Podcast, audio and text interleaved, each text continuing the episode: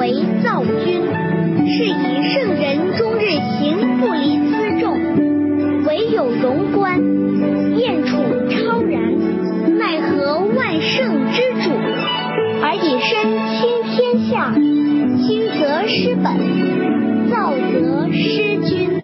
这一章呢，首先讲清楚了人的根本是什么，接下来又讲明了统领和征服身心躁动的君主是谁。老子呢，从正反两个方面来摆明，人应当掌握根本，守卫君主，来提防生命当中不必要的祸乱的发生。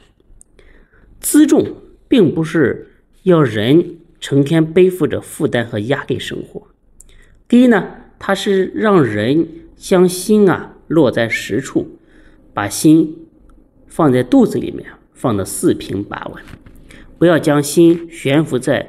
虚不着调的地方，让心啊漂浮不定。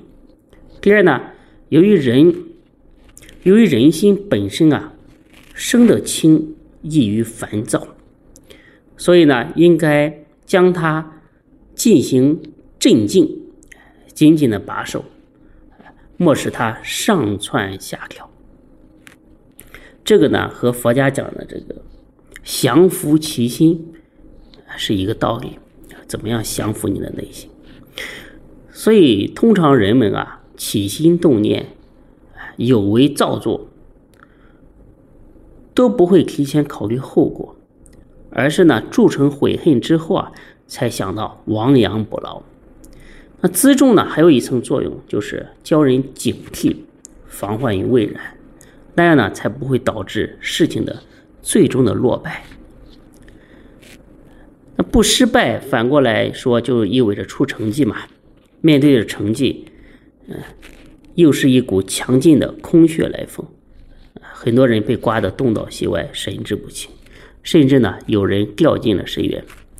所以说，圣人面对公寓的处理方法是超然处之，退居悠闲的地方，保持这个离世脱俗的一个荣观之心。不为名利所动，不受世俗的浸染，不被凡情所拖累。那人为什么会是非颠倒、黑白不分呢？因为他弄错了这个主次关系。拥有万乘高高在上的君主，居然被一个叫做身体的家伙所驱使，还甘愿。赴汤蹈火，至死不渝，成为他的随从和奴仆，也许呢，就是为了得到一种虚与委蛇，并不实在的感觉。从此呢，他就失去了自己贵族的身份和权利，长期的流落到生死轮转的苦海当中。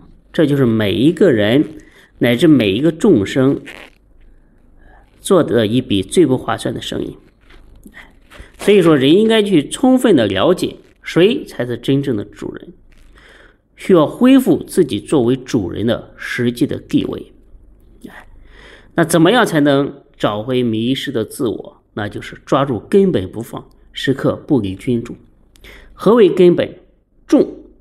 何为君主？静。轻浮自傲就会离开根本，躁动不羁就会背叛君主，最后的惨状当然。可想而知。